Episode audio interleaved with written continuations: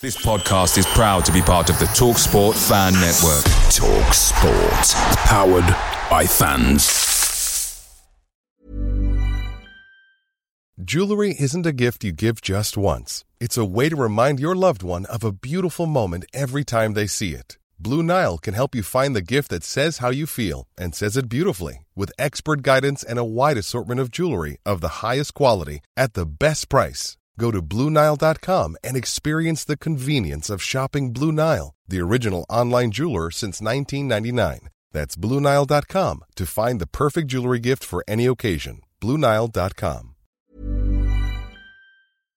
The Talksport Fan Network is proudly supported by McDelivery, bringing you the food you love. McDelivery, like McKenna, brings a top tier lineup. With Leif Davis esque delivery right to your door, you'll always be winning with McDelivery. So the only thing left to say is, you win. Order now on the McDonald's app, and you can also get rewards points delivered too, so that ordering today means some tasty rewards for tomorrow. Only via app at participating restaurants. 18 plus. Rewards registration required. Points only on menu items. Delivery fee and terms apply. See mcdonalds.com. It's one win in eight as Ipswich fail to be already relegated Crewe and the season fizzles out. This is the Blue Monday podcast.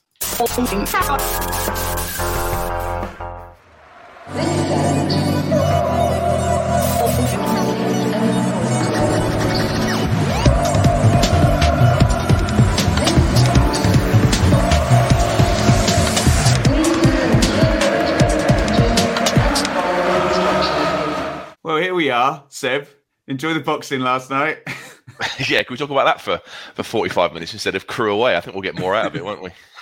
bit bit bit one sided though. A little bit, yeah. It's, it's a complete mismatch, isn't it, Christ? The Whyte couldn't get anywhere near him. He's just so big and his reach is huge. And yeah, an absolute absolute mismatch. Yeah, he's a, he's a Goliath. And he's, he's done now. He says he says he's retired. I'm not entirely sure that's true, but yeah, it was a, a decent fight. Too expensive, but a decent fight all round and a, a good way to end the Saturday night. Joe, if there's I... anything we can trust, it's when a boxer says he's retired, he definitely isn't going to have another fight because that's never happened before. You see, I I like wrestling and I've watched lots of it in my life. He's a better like wrestling talker than all the blooming wrestlers are Tyson Fury. He's brilliant. Um, Joe, I'm a bit of a hypocrite though, aren't I? Because I tell the boys off for talking about golf and I've just talked about boxing. But the, the, the season is fizzling out somewhat, isn't it, Joe? It is, yeah. And I think yesterday I don't know, it had a sort of real sort of end of season, pre seasony feel about it all, didn't it? It was hard to I was sort of chatting to my mate that I went to the game with, and I was like, if we score, I don't think there's really going to be many limbs flying around in this away end here. That would, that would be hard for even the um even the YouTube generation to another hypocritical comment with my YouTube um, antics, but um, even the YouTube generation to fake. Um, really important, serious issue now, guys. I've got to issue a public apology Okay, so you need to let me do this. I've let myself down. I've let the podcast down. I've let the club down. Um, in our in our midweek Q and A, Craig recounted a tale about some football banter from the Wigan supporters who um, made a banterous criticism of our fan base. Now, when Craig did that, what he did, Seb, he recounted the number of Wigan fans that were at the game and the number of Ipswich fans that were at the game. And Joe, do you know what I did? I don't know. Sorry, Ben. I laughed. Um, and I just want to issue a huge public apology to um, Wigan. I know, um, I know that their fans have had a really tough season and they've got nothing to celebrate at the moment. But that laugh, I, am I'm, I'm just really sorry I, I, I did it, um, Seb. And um, congratulations to uh, Wigan. But we've been very present on the um, on the Wigan timeline, Seb, since Wednesday. I think if the same number of fans that had kicked off at you had attended the game at Pulmoner, they'd have, they'd have had a sellout, wouldn't they? They'd have had a sellout. There we go.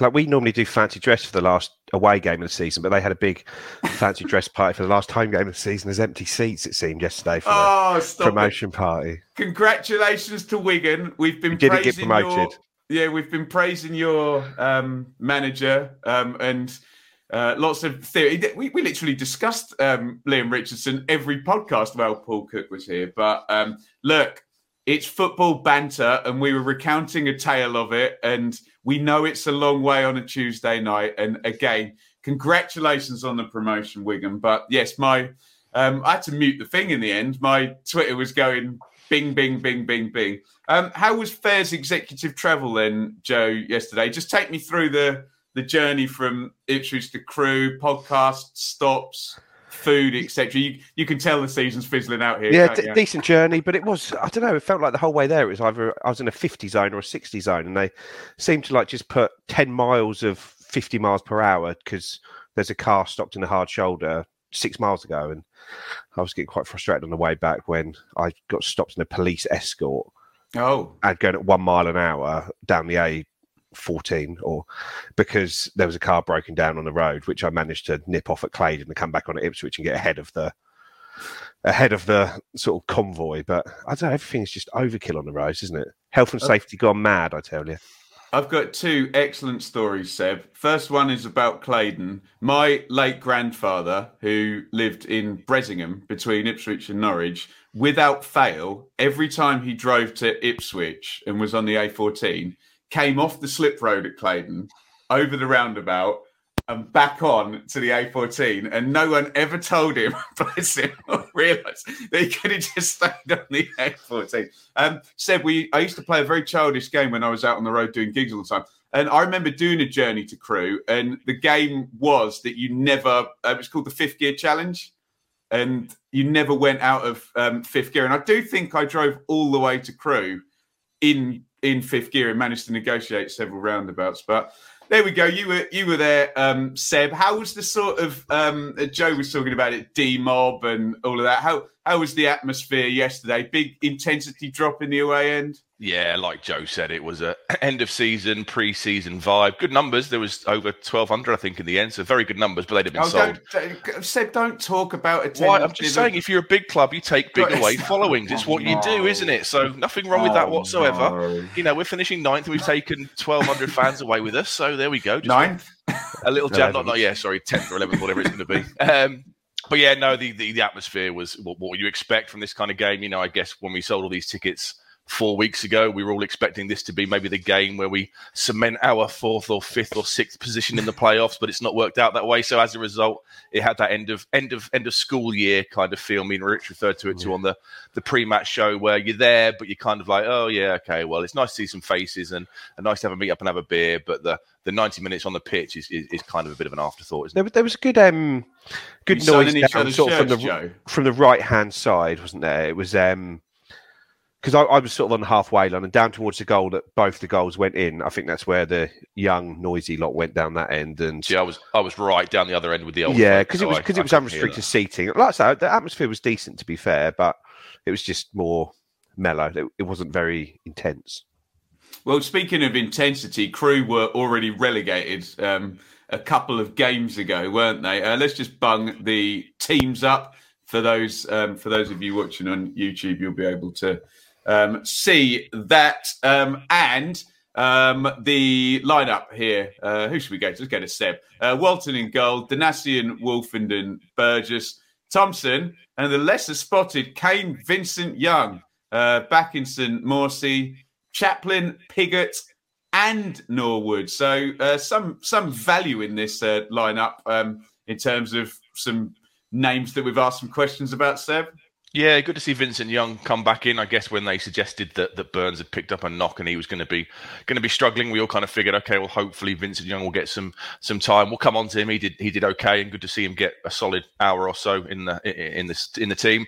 I was a bit disappointed none of the the youngster guys kind of started. Um, I, would liked in Humphreys maybe a Laurel Mizouni alongside Morsy in the centre of midfield rather than Bakinson. We know what Bakinson can do, and being the the deadest of dead rubbers, I kind of figured that hopefully one of those might get a game to to show what they're all about. And then yeah, Norwood and Piggott were the, the front two, but Norwood played left, so it was very much kind of you know Chaplin on the right, Norwood left, and, and Piggott sort of the the focal point. I don't think they they went up front as a pair at all, regardless of of what that might say. And and yeah, Piggott coming back in. He did Piggott did what he, he did. We'll come on to him and discuss him in, in greater detail. Um, but Vincent Young was the was the plus from that lineup, I reckon. Well, what do you think, Joe? Yeah, sim- similar to Seb, really. I'd have. I like. I like the look of the bench. I think that maybe asks and answers some questions about who may and may not be here next year. Um, when you look at someone like Tom Carroll, not even on the bench when he's fit, and Nick Hayes named on there but ahead of Václav Hladky, is that a sign that Hladky's just out out the door? Maybe if he's, we don't find whether he's injured or not during this week, and Saturday he's not on the bench again. I think that's sort of tells a story about him. But yeah, I, I, I say you see the team think, oh, Norwood and Piggott up front, try something different to up front. But from the, like, as Seb said, from the first minute, it was Piggott in the middle, Chaplin on the right, Norwood on the left, and it, I don't know, it just doesn't really work at the moment. I just don't think it's, I just don't think we got the whatever. We don't have the right players for that front three at the moment for what McKenna wants to do, and it, it didn't work really yesterday. We're going to get into all of the action in just a second after this message from our lovely sponsors over at Favourite Chicken. With wings more crisp than a James Norwood finish, ribs meatier than a Sam Morsy tackle, and chicken tastier than Wes Burns, Favourite is Britain's tastiest chicken. And as a listener of the Blue Monday podcast, you can get 20% off by entering BM20 at the checkout. Order direct from their menu at chicken-ipswich.co.uk. They'll deliver anywhere within a 2.7 mile radius of the store. And if you're not quite as local as the Bond family, you can click and collect. The store is located just off Hadleigh Road. Favourite, Britain's tastiest chicken.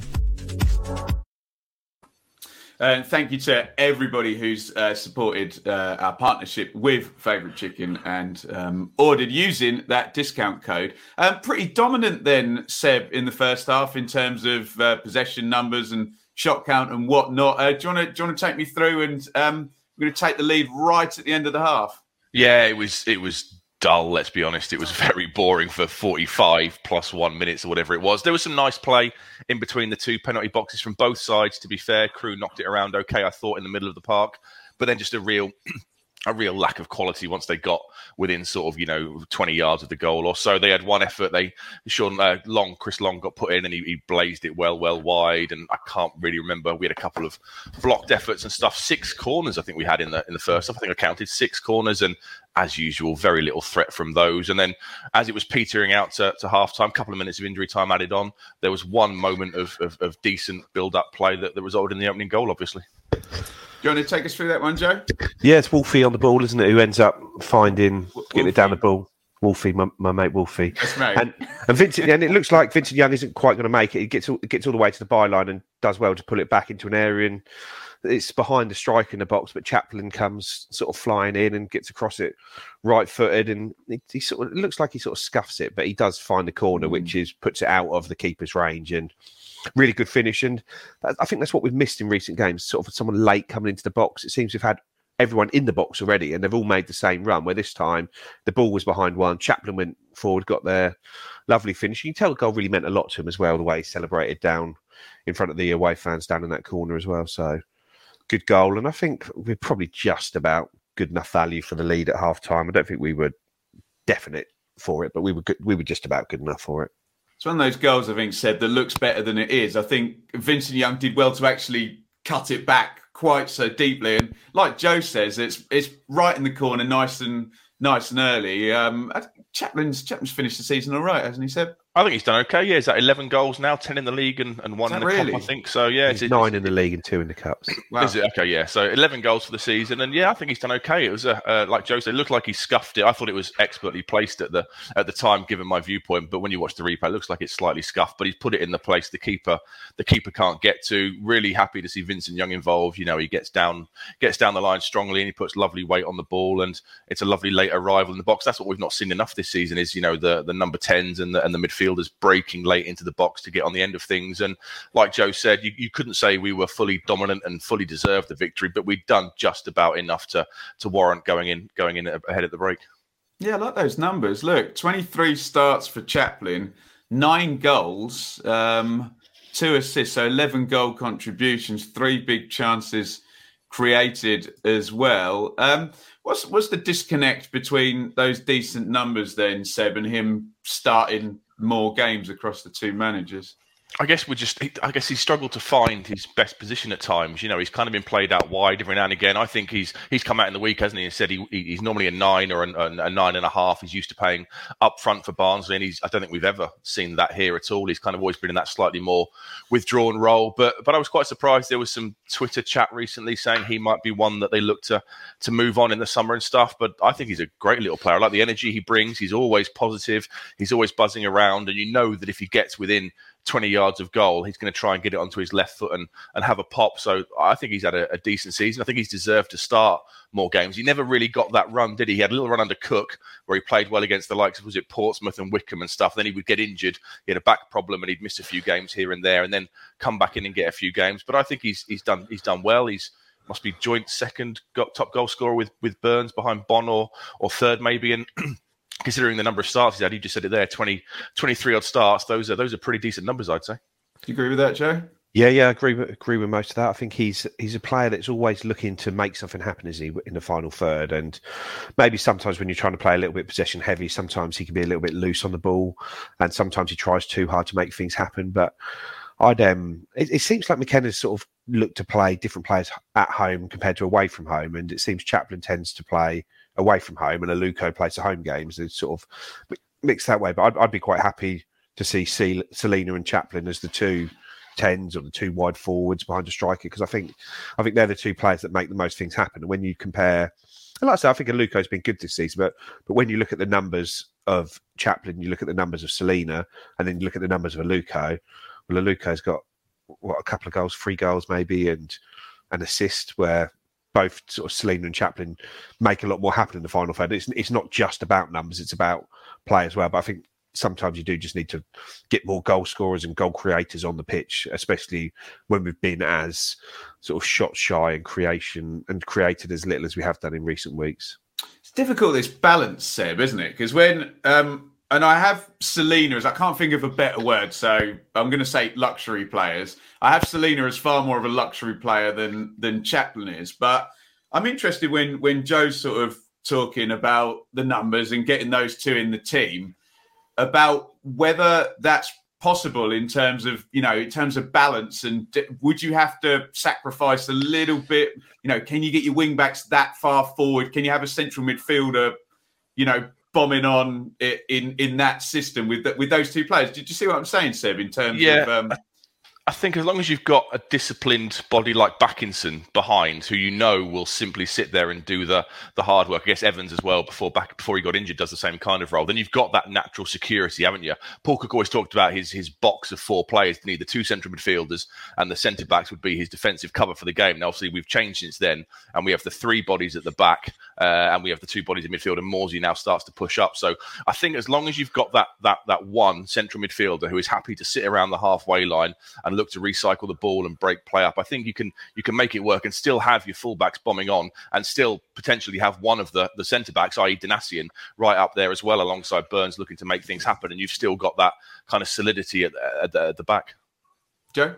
Yeah, and I think it's um, probably the most the sort of player the fans would most recognise playing that role here would be someone like a Cole Skuse who played that role for years, and his first instinct was to ensure that we didn't concede a goal. And sometimes you don't want a midfielder who just does that. And maybe we had the balance wrong at sometimes when Mick McCarthy was here with the fullbacks. But when you've got fullbacks at bomb on, you, you need someone. And it's what Paul Cook needed somebody who their, their thought and their thought process is effectively if we lose the ball on this pass, where do I need to be to make sure that we don't concede a goal and and just track the game from that side and read the game and run the game. And I think Bakinson does that relatively well. He has a few slip ups. I think yesterday I don't know, was he off the pitch yesterday when they scored? But it's a it's a goal when it's sort of a long ball, a long ball forward, and their midfielders are getting to the ball ahead of our midfielders defensively. No, he played the whole he played the whole ninety. Yeah, so and you don't sort of see him on the on the highlight there, do you? When when they scored, and it's just I don't know. You just need somebody who is their only job is to stop the other team from scoring because Donacien bombs on at right back the, the wing backs are almost like wide forwards almost at times, aren't if they? you look at the starting position from the restart, plus, yeah, I remember I remember reading something from must have been Michael Cox on the Athletic, and basically says that the big teams now play effectively a line of five up front, whether that's the wing back, the three forwards, and one of the midfielders pushes on, on and it flips around and does that. But they basically sort of play either two three five or three two five when they have the ball, and that, that's what we look to do. But it does mean that the three and the two have to be absolutely nailed on and can't let up or slip or make a mistake. Speaking of letting up, then Seb, let's talk about this uh, second half. I mean, Joe's already mentioned the goal, which is going to come late in the game, but um, can you can you sort of take us take us up to there? Um, any any threat of you know conceding up to then, and or any uh, possibility of making it two? Yeah, they had a couple of chances, and we had one for Norwood. So I think the, the, the first one was the the Mandron header.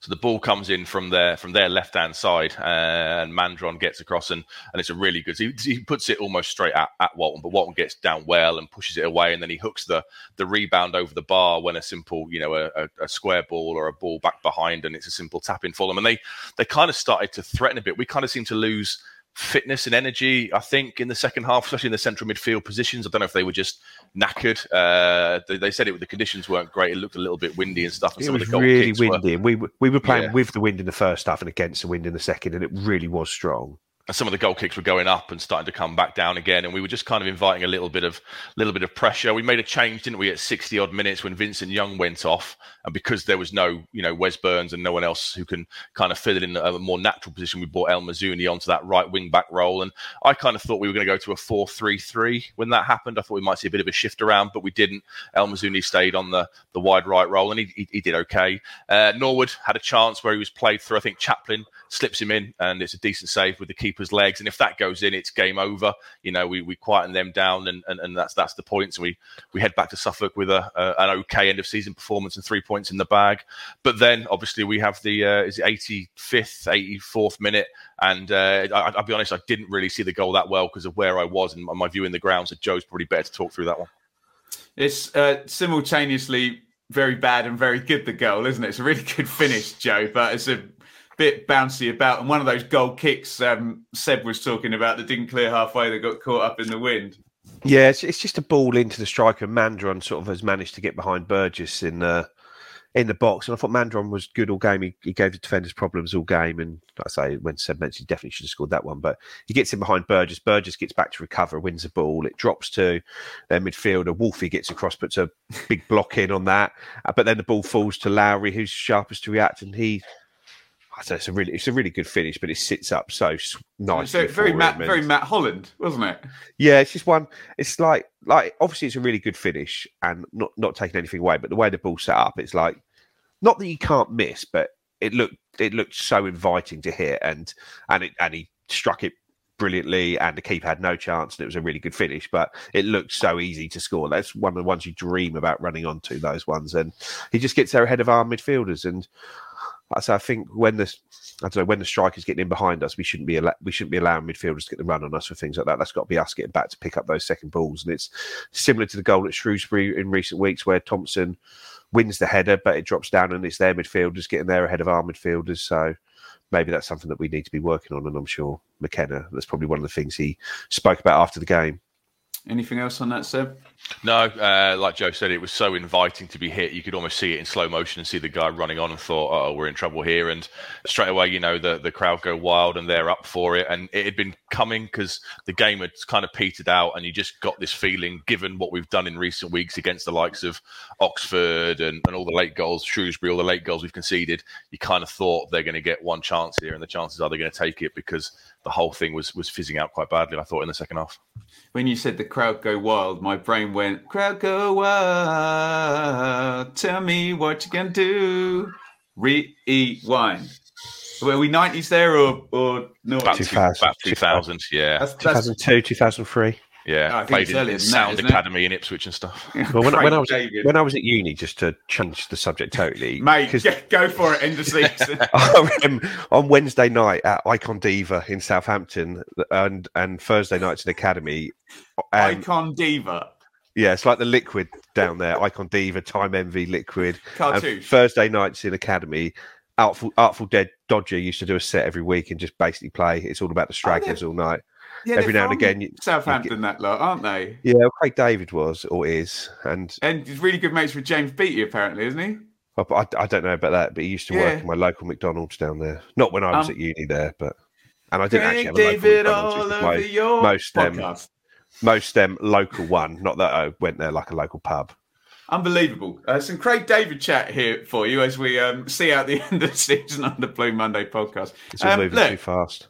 Yeah, very nice, very nice, um, very nice indeed. I'm walking away from this conversation now and Thankfully, looking. There's at- only there's only seven days to go. Thankfully, yeah, there we go. Uh, I think uh, we tick, we ticked them all off. Loads more. Oh, oh, is that okay? We'll, we'll, we'll move on. Um, and yeah, the rise so- and fall of Ipswich Town. Oh goodness me.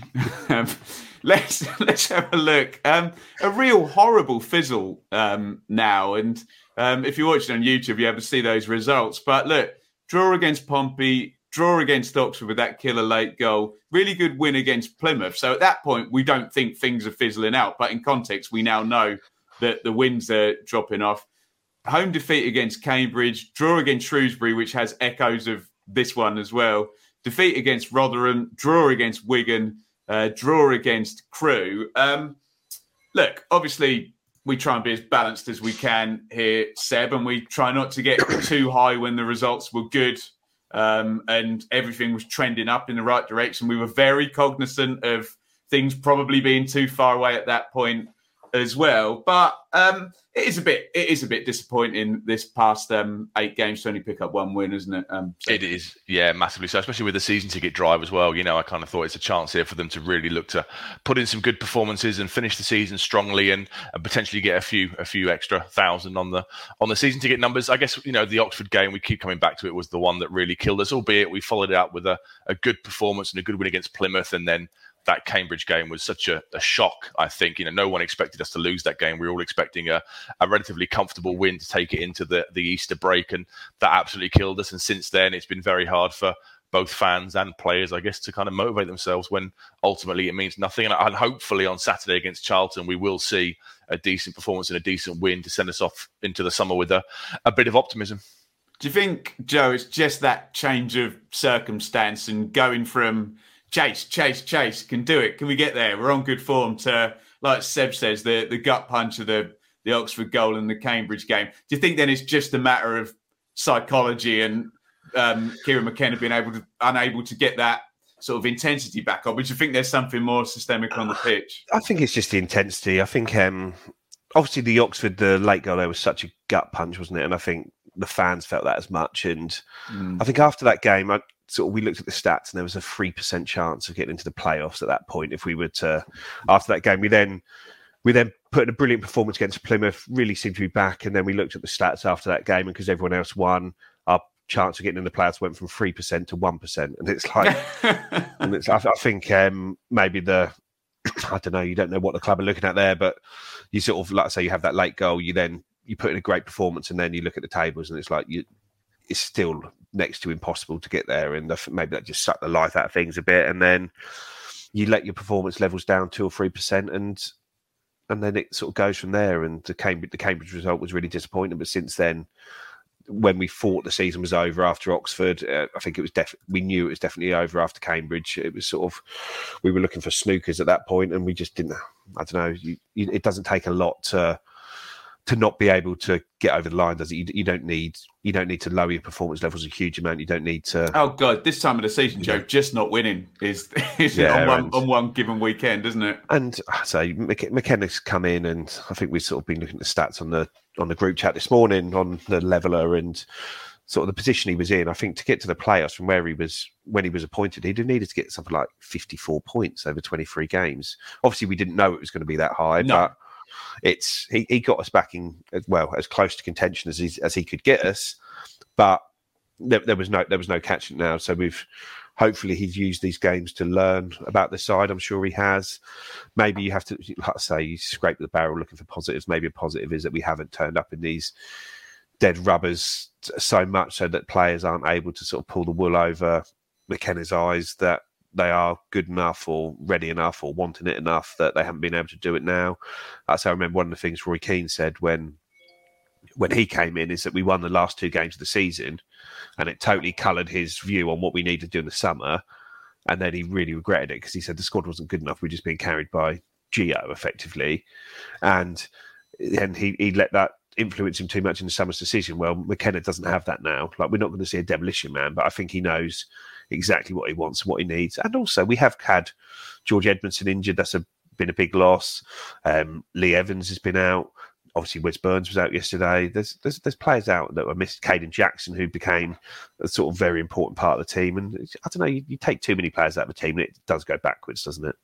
It does. Um, so I was following this on my stream yesterday with much um, enjoyment. This ludicrous League One. So let's just have a little look at where we are. And um, so we're going to basically up now when you uh, sort of factor in goal difference. So let me do my maths quickly. I think it needs like a seven or eight goal swing and uh, Wigan with two games, you know, with two games to play, and MK with only uh, one to play, basically. So um, I don't, I don't see any. I mean, let's be fair.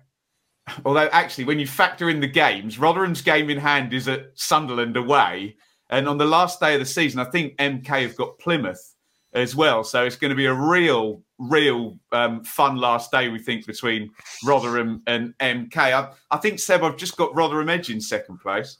Like, yeah, probably. But Sunderland are on a hell of a run of form, and that, that's going to be a tough game for them to go to go to the Stadium of Light and try and get something. I mean, they're the form team heading into the playoffs. But yeah, I think Wigan and Rotherham. I mean, they've been up there for most of the season. I think Rotherham will do just about enough to get across the line, and then it's a, a shootout for who's going to finish in what positions in the playoff and who's going to play who.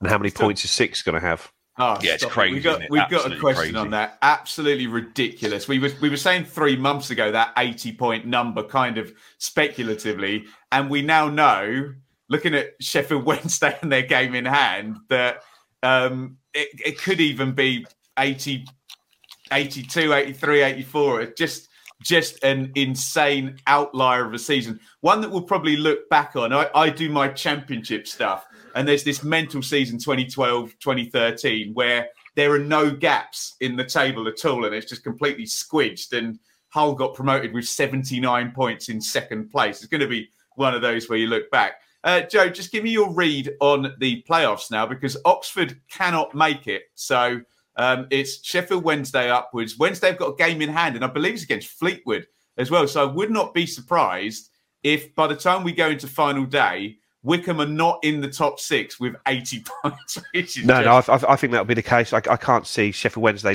They lost 1 0 to Wycombe yesterday, didn't they? Had they won that, Wycombe would be out of it effectively. So by by Wycombe winning yesterday, they've kept themselves in the race. But I, I think it's going to be Sheffield Wednesday winning their midweek game in hand, and Wigan are going to be seventh with 80 points going into the final day of the season. And I say we'll see. I, I, I don't know. I, I I haven't I haven't actually looked at the fixtures who Plymouth have got. Plymouth have got Plymouth Wigan, got? MK on the last day. They could MK. literally drop out on the yeah, having been there all season. Yeah, I, I, I, that's what I think will happen. I think that Plymouth will end up in seventh. That would be so unlucky. I know. Yeah. Look, we- we're going to be saying it about someone. They're going to be so unlucky. Um, just quickly, uh, Seb. It does. I know we're not going to be involved, but assume Rotherham finish second. You've got MK, who you know kind of play nice possession with the three at the back and the good front three. You've got Sunderland, who seem to be um, by size just bashing their way through with force of will at the moment and in great form. You've got Plymouth, like we said. Uh, Wycombe for some tactical diversity, always make things interesting. Sheffield Wednesday, um, perhaps maybe reliant on certain individuals, but still a still a big threat. Where where are you on the playoffs then? Well, the the momentum and the form, I guess, is with Sunderland, but, But they as, always as manage we to know, yeah, as we know, if there's a club that's going to mess it up more than Ipswich, it's going to be Sunderland. So I think if Sheffield Wednesday get in there, uh, which I think they will, I think they'll win uh, midweek and get in there and finish strongly. I think I think they'll be real, real favourites to go and do it, and and MK as well. I can see it being that kind of a, a final if the permutations work, and, and one of those two will be going up. If that's the case, Joe, is it very much going to be a case of um, sort of strategy versus star power in terms of MK and Plymouth are probably better coached, but maybe Sunderland and Wednesday. This is assuming Wycombe don't get in on Wednesday. Yeah, I, their I, think game that might underplay the job Darren Moore's done at Sheffield Wednesday a little bit. When you when you look at their form over the last twenty games or so, that I think they've probably been the best side in the league for maybe MK aside. I think they've probably been the best side in the league since since Christmas really, and they've they've looked really good. They've just drop points as it gets to the line, as as is always the case. Everyone seems to race up to it and then stumble over it, don't they? And yeah. I think they're I think they're in that position, but like from, a, a from, a, from a selfish point of view, we want Wednesday to go up, don't we? Let's be honest, because if MK Dons don't make it, then the, the chances are they're going to have to uh, have to lose Scott Twine, and they're going to have to lose, you know, Adam's going to get nicked as well. And, and and from a selfish point of view, we don't want them here next year, given the clubs that are going to stay down and the ones that are going to come down and join us. Well, it's going to sort of bring that up because we now know as well. I mean, Derby had already gone over the weekend. Barnsley have gone, and uh, Peterborough went yesterday. Am I right? Was it just Forest Green that went up yesterday? Yeah, Forest Green are up, and Exeter will do it, won't they? So So it's lose. starting to. It's starting to. I mean, look, the championship ones were were not a not a surprise, were they? We were expecting that to be sort of confirmed um, as and when. But um, Forest Green's an interesting addition as well. But um, you, you mentioned the the Sheffield Wednesday point, Seb. I've, I've kind of given up with with that type of prognostication because I just never know. It, you, you know, you can throw Plymouth in there this season where look, there's an 80 point team as well. Yeah, potentially, and, and and I guess the ones coming down, Peterborough, are well schooled at this level. You know, they'll be there or thereabouts as well. Nobody knows with Derby with regards to the takeover and Rooney and the squad, so they're impossible to call. Uh, Barnsley, you'll know better than us if I they think got they'll be all right. Yeah, so yeah. and then you're still going to have Portsmouth staying down. You know, Charlton probably won't be as bad as last season. We're going to try and be in the mix, and three of those four clubs we've just discussed in the playoffs are all going to be here as well. So there's going to be a hell of a scrap next year to get out. It's not going to get any easier. Let's be honest. Well, and I know we've got a question coming up on this, so I'll keep my powder dry a little bit. But this idea of this split of you, you always look for the gaps in a league table. I know I mentioned that championship season. That's that's a complete outlier where there are no gaps. You know, where you're one point or tied or one point all the way up. But this split down the middle and lots of teams able to. And in fact, let me just bring that table back up because we should talk about Fleetwood and uh, Wimbledon because there was that massive head-to-head yesterday. So Gillingham lost at Pompey uh, to drop into that. Well, I thought Gillingham and uh, Harris had kind of got out of it. Fleetwood, I know they they're not winning, but they just equalised late on against Wimbledon. And again, that game in hand is probably not pertinent because it is against Sheffield Wednesday for um, Fleetwood. Um, Doncaster are basically cooked, even though mathematically, um, when you look at the goal difference, there's there's Need a ten be, goal swing, I think. yeah, there's not going to be a ten goal swing um, in the in the sort of last unless Wednesday really really um, win sort of six seven nil against um, against Fleetwood and we get some strangeness like like that. But you kind of you're kind of looking and. I, I- go on a point per game in the championship. Obviously, there's four relegated, so it's more normally like 50 points uh, or close, high 40s um, to survive in in League One. But if you look, you can see 29, 37, 37, 40, 40. You can see, um, Joe, where the top teams, there's whipping boys down the bottom there with 30 defeats and 28 defeats, isn't there? Yeah, and one of the one of the things that concerns me on that side of it is that we've we've only got 67 points this year and last year we got 69 points. And even though there's all these extra whipping boys in the league we're going we're almost going to end up in a worse position we did last season which is worrying really after all the investment we've had. But it does it does feel like a one off this year. Like when you look at 20 20 plus years of EFL tables you might find one year out of seven, so one league table out of 75 where it's going to take 80 points to get in the playoffs. So I, I don't think it's going to be a new normal. I think it's just going to be a one off. And if, I say, if, if we get 75 points next year, I'm sure we'll be in the playoffs. Yeah, and I always, I always kind of argue with people. I don't argue with people, but you know, argue the point that um, league table. We, I think we forget sometimes, and I know I'm guilty of it as well. That it is just a race, and Yeah. a league table is an organism where one one part of it is in direct reaction to another. If you have a drab mid-table at the end of season, then it'll increase the output of Yeah, it's, um, it's almost like in the, table. when when you watch the Olympics, like the ten thousand meters, isn't it? Where so someone Mo Farah might win the race, but he might be twenty seconds off the world record or thirty seconds off the world record. Where sometimes there'll be a race on like a diamond league, and you've got three people who finish within five seconds of the world record, but they don't win because it, it's not about your time; it's about winning No. the race. Effectively, Exactly. it's not about how many points you get; it's about making sure you get enough points to get where you want to get to. And, And you in relation to your opponents and your rivals, isn't it? yeah, and when when you need more points, you get them. Like the teams at the bottom, if if for example, Gillingham and and and Morecambe had five more points, Fleetwood probably wouldn't be picking up these one points here and there because they'd be needing to try and win the game and they'd be ending up losing the games and there'd be a bigger gap there. So it's, it's like I say, you you do what you need to do to try and get where you need to get to without sounding sort of simplistic on it. No, if you no, need if you totally need to right. win games, you try and win the games. Where if a point will do, you're, you're happy to set up for a point. Hey, it's Ryan Reynolds, and I'm here with Keith, co star of my upcoming film, If, only in theaters, May 17th. Do you want to tell people the big news? All right, I'll do it. Sign up now and you'll get unlimited for $15 a month in six months of Paramount Plus Essential Plan on us. Mintmobile.com slash switch. Upfront payment of $45 equivalent to $15 per month. Unlimited over 40 gigabytes per month. Face lower speeds. Videos at 480p. Active Mint customers by 531.24 get six months of Paramount Plus Essential Plan. Auto renews after six months. Offer ends May 31st, 2024. Separate Paramount Plus registration required. Terms and conditions apply if rated PG. Away days are great, but there's nothing quite like home comforts. The same goes for McDonald's. Maximize your home advantage with McDelivery. You in? Order now on the McDonald's app. At participating restaurants, 18 plus, serving times, delivery fee and terms apply. See McDonald's.com.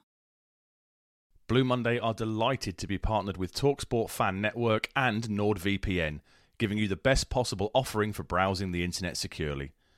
NordVPN opens up global streaming options for content not available in your region by switching your virtual location quicker than Wes Burns running down the wing. NordVPN acts like your cyber Sam Morsy whilst online, protecting your personal data and sensitive info like passwords and credit card details from falling into the wrong hands. For about the price of an ITFC match program a month or a Blue Monday Telegram subscription, you can get yourself a NordVPN account which can be used across six different devices. If you need to rapidly change direction like Omari Hutchinson, there's a 30 day money back guarantee. To get the best discount off your NordVPN plan, go to nordvpn.com forward slash Blue Monday or click the link in the podcast or YouTube subscription to be taken straight there, supporting us here at Blue Monday in the process. Um, let's do some questions. Uh, Seb, um, uh, Mullet, uh, would you keep Kane Vincent Young as an alternate to Burns, who can also play left wing back, or see how Elmiz works out there? Um, I don't, it doesn't, doesn't sound like you were too high on Elmiz. At, um, sorry, I'm, I was mocking Joe for doing nicknames. El Mizouni um, at right wing back. He did just, all right. Just to add another one into the mix on that as well, so you can answer this as well. Remember, McKenna said that Edwards was being trained yeah. in that position behind Wes Burns as well, and he did mention yes about Kane Vincent Young playing harder than he's ever played. So there's some supplementary info for you. Supplementary info. That's tremendous. Yeah, so Sorry, I was- sir, go on. as- As I was going to mention with Edwards, he was the the deputy being trained up round about whenever it was January, February time that he he got injured. So I'm not entirely sure where Vincent Young will fit in. I think Vincent Young just needs to kind of go and play football. So I wouldn't be surprised if he's one that does move on. El Mizouni, I think yesterday was just a uh, you know we had to get somebody on in that position because Vincent Young was done on the hour mark, and um, I much prefer El Mizouni in the the centre of midfield. But again, he might be one that looks to move on as well because if what we're hearing regarding transfer targets and lists and planning meetings in the US are all accurate, then we're going to be going for some seriously high quality players for this level. And I think a couple of these guys might fall by the wayside. If, if Vincent Young is happy to stay and play 10, 15 games a season, then he's a very, very able deputy. Uh, we've never really seen him in that right wing back role, have we? When we signed him, he was a right back, and although he would push forward and get, get in decent positions, he never kind of played that advanced in his time here. If, if he's happy to stay and play, no issues keeping him, but I think he'll he'll be one of those like Hladky that will want to go and play some football. So I can see him moving on in the summer. Yeah, when when El Mizouni came over first from France as a first year scholar, he played a lot of his football at right back for the under 18. So it's Did not he? a role that's totally unfamiliar to him. Played right back, played centre back a bit, and sort of then found his home in sort of central midfield, and then ended up pushing on as more of a sort of attacking midfielder. So I, I, I wonder whether. I know, sort of, if you read anything from Pep Guardiola, he talks about how he he likes to have a squad of about sort of 20 players, but these players have to be versatile and have to be able to cover two or three roles, and whether he sees El Mizouni as someone that can cover that role. Because while we talk about it as a right wing back role, it really isn't, is it? It's, it's a right, it's a It's wide attacking, midfield role. How often did Vincent Young come in from that flank and almost end up in the left wing spot because he was carrying the ball in field and play for that? You're, you're almost, it's almost like a wide playmaker the way that both El Mizouni and Vincent Young played it yesterday. And I, I just don't think that. I don't- think we need a fullback there, which is why I don't think Vincent Young will will stay there because it, it's not a fullback role. It's it's a, I say it's a wide midfielder role, if anything, isn't it? And you've got Well, and, uh, you've got Joe, one option of Burns that can run. that completely parlays into the conversation we had the other day about more more and more often than not now we are seeing wingers play that role and it's it's definitely the role has sort of changed in in recent seasons um And I guess, Uh, sorry, just, just to throw in quickly, we yeah, had- we don't actually know what uh, McKenna wants to play tactical. He might completely change it in pre-season. maybe. he's, he's taken McGrill's uh, formation and continued it, but he might want to play to a you know a four-three-three or a four-two-three-one or something. We we just don't know at this point. It's very in vogue, isn't it? I think in the championship, I think like twenty of the twenty-four teams are playing free at the back at the moment. So It's, it's Yes. fashionable at the moment, isn't it? Yeah. And when you when you look at how our squad sets up with like Donacien as that hybrid right back, right centre back, we've got players that are just perfect for the for the um, shape, haven't we? interestingly the top two in the championship in the main player back four but they also have um So do the bottom payments. Do they? And and uh, Bournemouth, uh, no, not Bournemouth, uh, Blackpool with their four four F in two, which Dave would Dave would love. Um, uh, Morris has asked a lot of questions. I think we've already answered all of them about teams coming in and out. So thank you for the question, and we'll we'll move on. Uh, FPL Tractor Joe, what did we uh, KM learn from today, yesterday? Anything?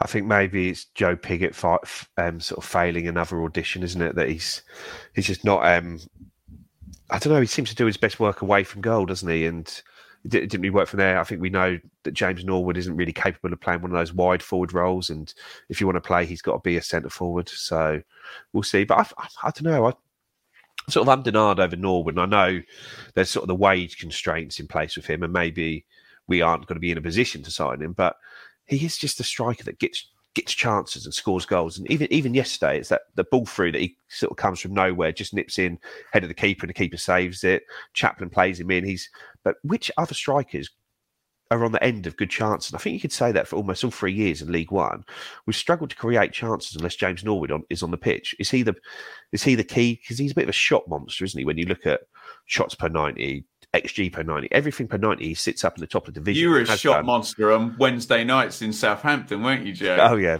back in the day, yeah.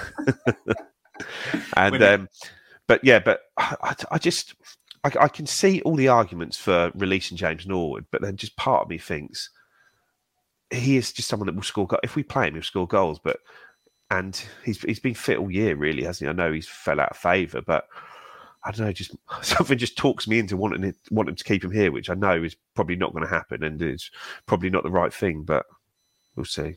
I feel you. I feel you. Um, please do get involved over on Leveler. We've got the group chat going there. There's a two week free trial. If you give any of us a shout on uh, Twitter or um, go to the website, you can find out about Leveler. Loads of good stuff going on there. Um, Seb, the conversation about the 80 point total come from Martin over on Leveler. One wrinkle he adds is that despite the ridiculously high tide for the playoffs, it is still going to be two points per game for top two. So you can just see there's the, the gap is always elsewhere, isn't it? And that standard, if um and can we be so bold? I'm sure fans of every other team will criticise us for saying it, but if the expectation is to aim for two points per game, then 80 points and missing out in the playoffs isn't irrelevant if you score 90, isn't it?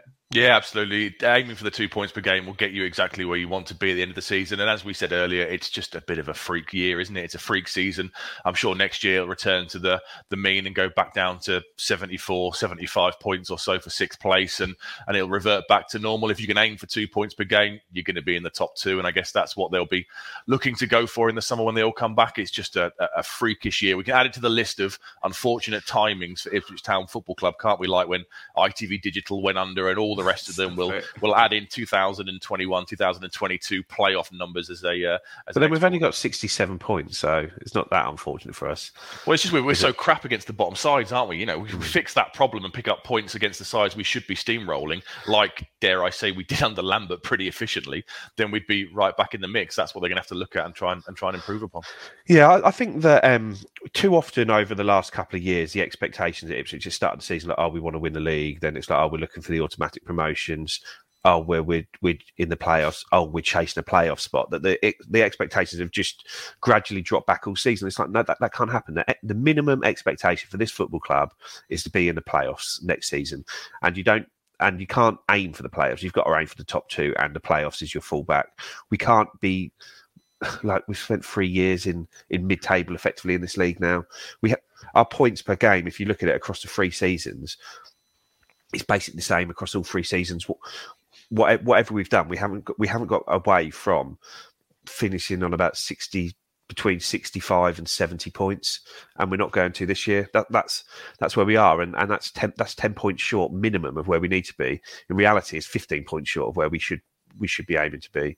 So and that and joe that tells us everything about the the three teams. When, when you talk about a team that's 10 points short or 15 points short you know that that team was that team was not not fit for you know fit for a promotion no and and, and there's one manager out of the three that we've had who's got a points per game, which would have us in that sort of in the in the range where we need to be as a minimum. And fortunately for us, that manager is the man who's in the dugout at the moment, and not the two previous incumbents of the role who who couldn't who couldn't do enough here and weren't able to get us where we needed to be. So we've we've hopefully that McKenna and this is a man who came in and picked up a squad that wasn't his, has not been able to add to it as yet, has not been able to find the right balance with, between the sort of forward players, and so like I say, there's there's a lot of positive signs in it.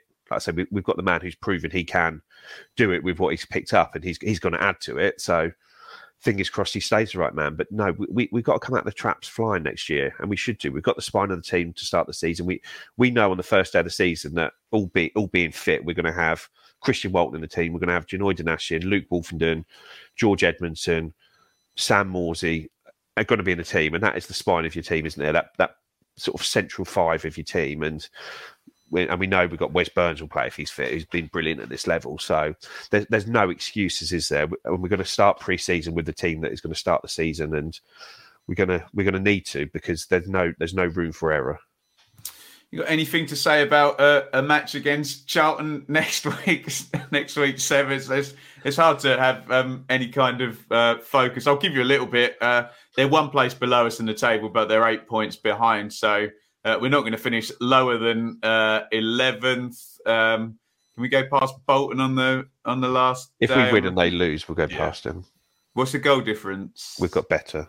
Okay. Is, is that it? Top top ten, Seb? Yeah, fin- finish the season as strongly as you can. I guess it'll be another decent crowd at Portman Road. You're probably looking at what 20, 22, 23 don't, don't, don't talk about attendance. Seb, stop it. Big, stop talking about do. It's what big clubs do. attendance. You know, you're, you're obsessed on strings, rattled. Um, check hard drive or whatever I got told to do the other day.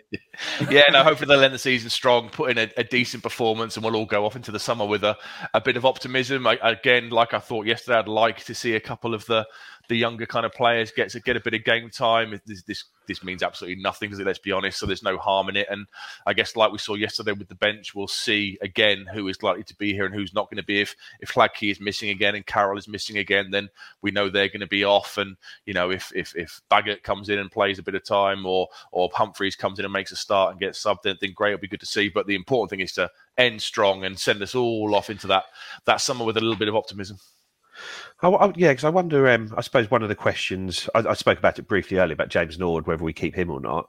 If he starts again next week, I think that gives him a chance. But if we bring Macauley Bonne in, I think that probably draws a line under James Nord's Ipswich Town career because Macauley Bonne just hasn't had a look in really, has he? In, I know he started the week in, in midweek, but he just is. He's clearly not a part of the plans for next season, is he? Um, no, you wouldn't have thought so. And uh, we now know as well, Rangers basically aren't aren't going up. That's that's not mathematically there, but it'd be interesting to see where um, Bonne uh, does sort of um, does sort of pipe up next season, won't it? Yeah, I, I imagine it'll be somewhere else in League One. Yeah, yeah, I should, I should, I should imagine so. Right. Um, hopefully, uh, we managed to keep things interesting for you on the Blue Monday podcast uh, today. We will be back as ever in midweek. It is the last week of the season, and we thank you as ever for all of your support throughout the season. Please do think about getting involved in the leveler community. That's really, really good fun. Uh, we're all on there messaging um, every day, and you can get a two week free trial as well at Blue Monday ITFC on Twitter and Acast. Normal things, YouTube. We've been doing this for years now, haven't we? Um, Seb, any last words from you? No, uh, I'm done now. I'm not doing Charlton next week, so my 2021-2022 season is over. You're going to watch the League yeah. One playoffs. Yeah, yeah, I'll watch all that stuff. But it's uh, my Ipswich Town following is done for the season, and obviously we'll go into the summer and, and all get excited come August. Joe, you're never done, are you? No, no. Looking forward to next Saturday, Wednesday night. We've got the under 18s cup final at Portman Road, the PDL Cup against Coventry. So if anyone's looking for a live action fix of a game that means something to the kids, and I wonder whether we'll see Cameron Humphreys and Tawanda Chirewa playing that game because they're both eligible and they both played in the semi final. So it'd be nice to see them on Portman Road, hopefully winning some silverware for the club. I know it's a sort of just the League Cup, effectively the Category Two League Cup. So we'll see that uh, the under 23s will be going into the playoffs in upcoming weeks. I don't think the under 18s can now make it. So there's a little bit of interest from there, and I'll make sure I tweet about it or put it on the leveler chat because I haven't really tweeted much from the Academy account recently, to be fair. Excellent stuff. And I'll well, make sure uh, Rich retweets it from the Blue Monday account if there is any games going on. Absolutely. Um, thank you, everybody, for joining us. And um, yeah, I suppose then we can look forward to lots of uh, transfer speculation, some of which will not be true. Um, we'll see you very soon. Um, as the last week comes up, thank you, everybody, for watching, listening to the Blue Monday podcast.